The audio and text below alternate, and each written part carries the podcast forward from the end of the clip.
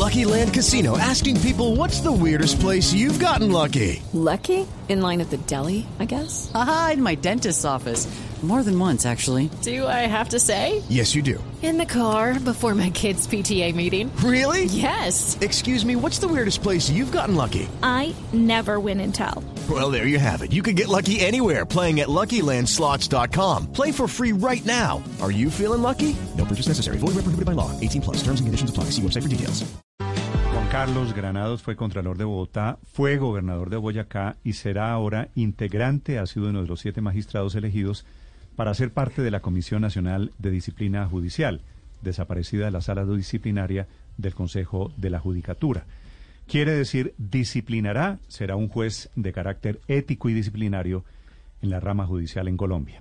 Pero el doctor Granados se encuentra cuestionado, ha sido llamado a juicio por la Corte Suprema de Justicia por un tema relacionado con Odebrecht. Doctor Granados, buenos días. Muy buenos días a usted, Néstor, a todos los de la mesa y, por supuesto, a todos los oyentes. Doctor Granados, ¿qué pasó en la audiencia de esta semana en la Corte con su abogado, que dicen que eso es una maniobra suya de dilación para posesionarse después para que la Corte pierda competencia sobre su caso? ¿Eso es cierto? Bueno, eso no es cierto, eso no es cierto de ninguna manera. La audiencia se suspendió a propósito de la necesidad y del derecho de tener una defensa técnica de confianza. Pero a los que dicen que era con el propósito de evadir la Corte, quiero recordar que esa Corte, esa sala, incluso uno de esos magistrados, ya resolvió y decidió sobre estos hechos y dijo que en estos hechos no había delito. Entonces yo no puedo sentirme más cómodo en ningún lado en esta Corte para que me evalúen estos hechos que ellos ya que ellos mismos ya dijeron que no son delito. Y entonces, ¿por qué tiene que cambiar usted de abogado a estas alturas del caso, doctor Granados? Porque resulta que la etapa va a cambiar. Yo había pactado con el señor abogado una etapa y no la siguiente, y por razones de carácter particular del abogado no fue posible reunirme con él para acordar la defensa técnica. Sí. Doctor Granados, ¿usted se siente calificado en este, en este momento, apto, sin impedimentos, para ser parte de esta comisión disciplinaria a pesar de tener estos problemas de carácter penal? Por supuesto que sí, y lo voy a decir por dos razones.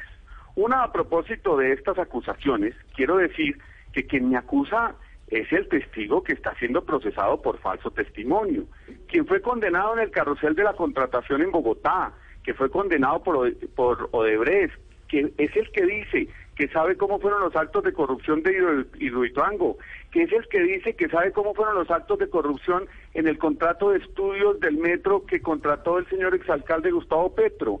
Ese testigo dice que yo favorecí a Odebrecht en contratación, y resulta que Odebrecht nunca contrató con la gobernación de Boyacá ni con ninguna entidad en la que yo he estado. Entonces, ¿cómo podía favorecer a alguien con contratos que nunca contrataron? La acusación básicamente, doctor Granados, es que cuando usted fue gobernador de Boyacá intentó favorecer a Odebrecht con un contrato vial. ¿Cuál es la historia de esas vías y cuál es la historia de la mano de Odebrecht en la época de su gobernación? Yo licité ciento diecisiete contratos de vías, de los cuales en ninguno participó o intentó participar en la licitación Odebrecht. En ninguno de ciento diecisiete contratos, por esa circunstancia, no podía favorecer o intentar favorecer. ¿Qué circunstancia sucedió? Que Odebrecht auscultó la vía de Santander y Boyacá para ver si podía presentar una alianza público-privada. Nunca la presentó, nunca inició ese proceso, por lo tanto no podía interesarse uno en un contrato que no existió. Sí. Doctor Granados, en cualquier caso la Fiscalía lo acaba de acusar a usted ante la Corte Suprema de Justicia, es decir, usted hoy está acusado de varios delitos, eh, todavía no ha sido condenado, por supuesto. Eh, ¿Piensa distinto la Corte, o al menos la Fiscalía, eh, en este momento, y considera que usted sí pudo haber cometido los delitos? No, señor, no es así. La, la Fiscalía no me ha acusado, la Fiscalía me imputó hace dos años y medio, y me imputó a propósito del testimonio de este testigo que ya describí. No, pero, pero perdóneme, doctor Granados, vamos a hablar sobre hechos ciertos.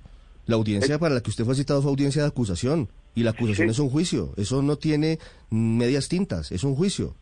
Si me deja terminar, se lo podré explicar. A mí me imputaron hace dos años.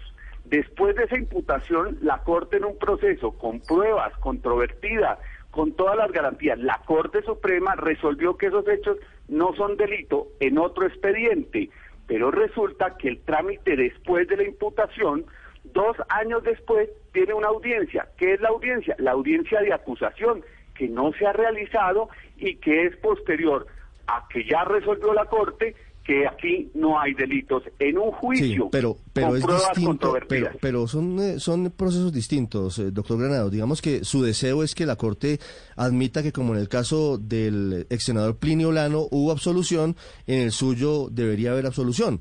Pero usted está en juicio. ¿Le parece que ese es un buen mensaje para el país? Que la persona que acaban de nombrar como magistrada de la comisión que va a disciplinar e investigar a los magistrados y jueces y abogados del país tenga una investigación y un juicio pendiente en su contra en la Corte Suprema? Claro que son dos procesos distintos, pero son los mismos hechos y la misma medio y los mismos medios de prueba.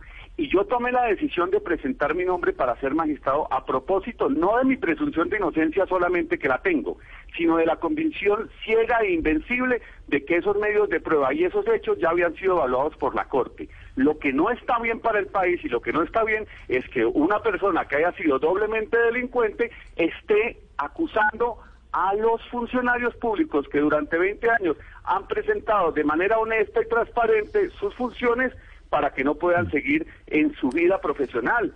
Yo no me presenté a esto a propósito de que tenía un proceso, yo me presenté a esto a propósito de que soy soy abogado de la Universidad Nacional, especializado con maestría y doctorado en Derecho, pero además, como ex exalcalde fui el mejor alcalde del país, fui, co fui eh, concejal, fui parlamentario, fui contralor y gobernador. Y esa vida amplia y larga me ha permitido tener la idoneidad y las condiciones éticas y técnicas para poderme presentar a un proceso que fue público, donde di declaraciones y, y, expu y expuse mis planteamientos ante la función pública, ante el Congreso. Me eligieron ciento ochenta y seis parlamentarios y me ratificaron la totalidad. Eso hace que sea un buen mensaje. Doctor Granados, el hecho de que usted esté subyúdice, ¿cambia en algo la decisión suya de, de posesionarse en el cargo para el cual fue elegido? Sería absolutamente peligroso esa posición, en la medida en que hoy, por ejemplo, se adelantan ochocientos veintinueve procesos contra los magistrados de Colombia, doscientos cincuenta y tres contra los de la Sala Penal. Estaría muy mal que yo entonces, por esa circunstancia, cuestionara la honorabilidad y la rectitud de estas personas. No, no, pero una Lo que cosa pasa es que, es que todos los doc, funcionarios deben ser vigilados y deben dar las explicaciones, y las daré a todas las do, instancias. Doctor Granados, no le preguntaba de procesos abiertos, porque aquí es cierto, usted tiene razón, se le abre proceso a cualquier persona y es un derecho en las democracias. Pero es que no me refiero a eso. Usted está subyúdice en el sentido de que está llamado a juicio, acusado por la Fiscalía ante la Corte Suprema de Justicia. Yo no voy a entrar al detalle de si estoy acusado o no, porque no es la discusión. Lo que estoy diciendo es que aún no estoy acusado y que la acusación inició, la imputación fue hace dos años a propósito de un testigo que dice que el ex senador Plinio Olano le pidió dinero para mi campaña a Odebrecht y recibió, no yo. Y el señor eh, Plinio Olano, el senador, dice, no lo hice. Pero además una cosa muy importante, Néstor. Sí, mire, sí. El señor Luis Bueno, que se supone fue el que dio los doscientos millones, dijo que Plinio Olano nunca le había pedido y que Plinio Olano nunca había recibido. Pero lo dijo en la declaración no, pero, en la pero, que confesó. Discúlpeme, discúlpeme. Se lo digo respetuosamente, es que para eso es el juicio, para que usted demuestre su inocencia. No, es que le quiero decir esto. El señor Luis, el señor Luis Bueno dijo que no, Plinio Olano no le había dado y que Plinio Olano no había recibido nada, porque lo dijo en la misma declaración en la que confesó que había dado seis punto cinco billones de pesos al exministro García. Entonces, ¿por qué confiesa seis punto cinco y va a negar doscientos? ¿Sabe por qué? Porque eso no existió. Hace parte del señor que fue condenado por el carrusel de la contratación, acusando al contralor de Bogotá de ese momento que estaba luchando contra la corrupción en la ciudad. ¿Cuándo tiene prevista usted su posesión, doctor Granados? Ese es un tema de la, de la autoridad competente, que es el señor presidente de la República, y estamos a la agenda de él. Sí, tengo entendido que va a ser en enero, y de aquí a enero parece poco probable, porque viene la vacancia judicial, que se resuelva su caso. ¿Usted se va a posesionar subyúdice? De aquí a enero y de aquí a varios años. Lo que aquí vale la pena es defender una cosa que la Corte Interamericana, a propósito que es tan famosa últimamente, dice, es que no se puede someter a los funcionarios a ser inhabilitados por sospecha permanente. Eso lo, eso lo ha condenado la Corte Interamericana, y creo que yo soy un ciudadano americano que también tengo derecho a que mi trayectoria, mis condiciones académicas y mis condiciones intelectuales puedan ser Eh, usadas por el Estado, como lo he hecho durante los últimos veinte años. Sí, doctor Granados, hay quienes pues preferirían o preferiríamos que una persona que tiene un, un lío judicial pues no llegue a estos altos cargos, pero en aras de la discusión le aceptamos su, su, su argumento. Mi pregunta va, lo que usted está haciendo ahora son maniobras para dilatar la justicia, al punto de que su el llamamiento, la acusación era el veinte de agosto, Y, y, a, y todavía hoy no se ha podido hacer esa audiencia, probablemente se quede para enero, y incluso han, pes, han pensado en que le tienen que nombrar a usted abogado público para que pueda eh, llegar a la, a la audiencia. ¿No le parece que una persona que va a disciplinar a todos los jueces del país, estar utilizando estas artimañas para manipular la justicia, pues no es un buen mensaje? No, no es verdad que mi audiencia fuera en agosto, la audiencia era el siete de diciembre. Ustedes mismos, los medios de comunicación, han publicado que más del cincuenta por ciento de las audiencias se cancelan por o se aplazan por abogado, no es un caso particular. Pero además les quiero decir una circunstancia, ¿yo por qué me voy a querer ir de la Corte si la propia Corte, los que me citaron, ya resolvieron sobre estos hechos y dijeron que no habían delito? O sea, me quiero ir de donde un juez que ya resolvió estos hechos y a través de estos medios de prueba y dijo que no había delito. ¿Me voy a querer ir de ahí? No, no hay ningún lugar donde me sienta más cómodo que en la propia Corte Suprema de Justicia. Pero entonces, si no es por dilatar, ¿por qué no ha nombrado abogados sabiendo que la convocatoria, el hecho de que la audiencia fuera el siete no significa que desde el veinte de agosto no supiéramos que usted estaba llamado ya a, acusación, a esta audiencia de acusación? ¿Por qué no ha nombrado abogado entonces? Porque tenía como abogado a un profesional del derecho que no se pudo reunir conmigo por razones médicas de él, particulares, que no quiero yo aquí ventilar porque hace parte del fuero interno del señor. Sí, es, era el doctor Bassani, creo. Sí, señor, así es. ¿Y ya nombró, ya nombró abogado, doctor Granados?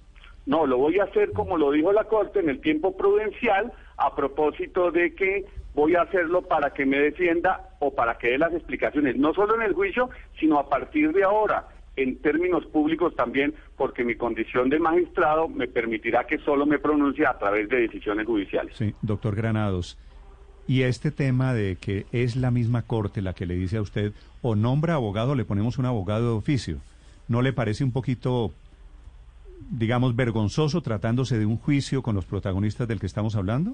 No, no me parece vergonzoso porque ustedes lo pueden revisar no en mí, no en ese oficio hacia mí, sino en todos los oficios. Siempre que estas circunstancias suceden, siempre se escribe eso. Lo vergonzoso aquí es que se le quiera hacer alarde a un testimonio de un delincuente a propósito, en, en contraprestación de una amplia carrera pública sin tachaduras. Mm. Doctor Granados, ¿usted se reunió con la gente de Odebrecht, con Luis Bueno, con Federico Gaviria, con Plinio Olano? ¿Tuvieron reuniones? No, el doctor Plinio Olano era senador de la República y por supuesto que me reuní con él varias veces porque él era senador cuando yo era representante, él no era de Odebrecht. Mm. Y a mí me presentaron a los dos señores de manera separada, como seguramente se lo presentaron a todo el país. Recuerdo yo que incluso vi a esos señores en la presidencia de la República, es decir, yo no, no recuerdo que en ese momento conocerlos fuera un delito. Pero lo que sí le puedo volver a ratificar es, nunca contraté con ellos, ellos nunca contrataron con Boyacá, nosotros nunca intentamos absolutamente ¿Se nada. ¿Se acuerda de una reunión en una casa en el conjunto Aposentos con ellos? No, en ninguna ninguna reunión en, en Aposentos nunca estuve, mm. Eso hace parte de las circunstancias que ya aprobó la Corte, que no tienen asidero. Mire, doctor Granados, ¿usted puede comprometerse con los colombianos de que una vez lo posesione el presidente Iván Duque como magistrado, no va a pedir que su caso pase de la Corte Suprema a la Comisión de Acusación de la Cámara de Representantes? Me fascinaría pedir que no se cumpliera la Constitución, me fascinaría pedir que no se cumpliera la ley, pero resulta que no puedo. Eso es lo que tiene que pasar en este país, que se cumpla la Constitución, que se cumpla la ley, que se asuma la presunción de inocencia. Para unas personas se asume presunción de inocencia y para otras no. Ah, es, es decir, realmente sorprendente. Es decir, en enero nos preparamos para que el juicio en su contra pase a la Comisión de Acusación de la Cámara. No, si esto fuera como, como se resolvió cuando el doctor, cuando el señor Santrich, no tendríamos que esperar a enero. Pero bueno, digamos que el señor Santrich tiene otras condiciones. A él la Corte Suprema dijo, por su sola elección, tiene fuero. Ahora no sé si yo soy un ciudadano de otra categoría diferente al señor tiene, Santrich. No, no le entendí, discúlpeme, ¿qué tiene que ver Santrich con esto? Pues es que cuando Santrich lo capturaron, la Corte Suprema de Justicia dijo, ¿por qué lo captura la Fiscalía si es que la, si es que la Fiscalía no es competente porque el señor fue elegido eh, representante o senador? Entonces ahora inmediatamente con la elección se asume el fuero, pero seguramente nosotros que hemos estado como ciudadanos de bien prestándole un servicio a la patria, tenemos otra condición y seguramente podrán pensar ah, es decir, que solo hasta mi solo hasta usted, mi condición. ¿Usted cree, doctor Granados, que usted ya tiene fuero? ¿Que usted ya debería no. ser asumido por la Comisión de Acusación y no por la Corte? No, no, no, yo no lo creo. Yo lo que estoy diciendo es lo que dijo la Corte Suprema. Es que no es un tema de creer o no, es un tema de lo que han dicho las autoridades legítimamente constituidas y esa es la Corte Suprema en la Sala de Casación la que dijo eso.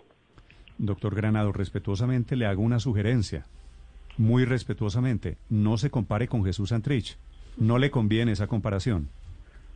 No, me estoy comparando en condición de ciudadano colombiano diciendo que todas las reglas se deben cumplir. Mire, a mí se me cuestionó porque me estaba en un restaurante público eh, con unos funcionarios del Estado que cumplen cabalmente sus funciones y nadie ha criticado una reunión a escondidas con plata, eh, con plata sobre la mesa con un señor que está siendo perseguido por la Interpol y el otro señor es senador. Es que tienen que tener equilibrio con relación a los cuestionamientos. Yo estoy no solamente ejerciendo esta circunstancia desde mi presunción de inocencia, sino desde la convicción ciega de, y de invencible de que la Corte ya resolvió estos hechos y dijo que aquí no hay delito. La reunión a la que usted se refiere es a la reunión con las fotografías, la imagen con el ministro de Justicia, ¿no?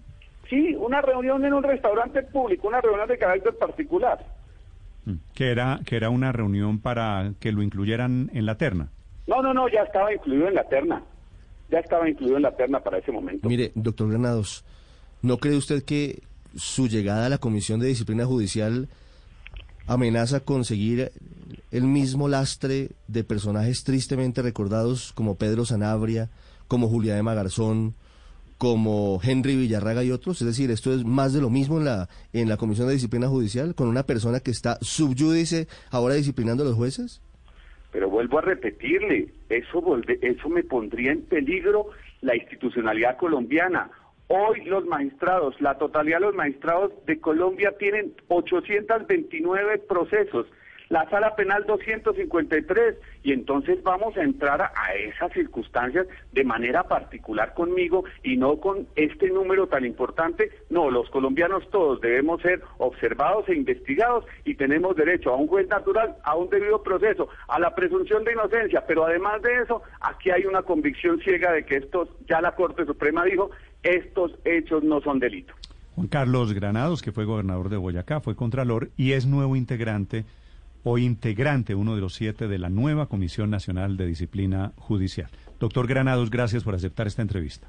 Muchas gracias y siempre muy atento. Hey guys, it is Ryan. I'm not sure if you know this about me, but I'm a bit of a fun fanatic when I can. I like to work, but I like fun too. It's a thing. And now the truth is out there. I can tell you about my favorite place to have fun. Chumba Casino. They have hundreds of social casino style games to choose from with new games released each week. You can play for free anytime, anywhere. And each day brings a new chance to collect daily bonuses. So join me in the fun. Sign up now at chumba casino dot com. No purchase necessary. V G W Group. Void where prohibited by law. See terms and conditions. eighteen plus.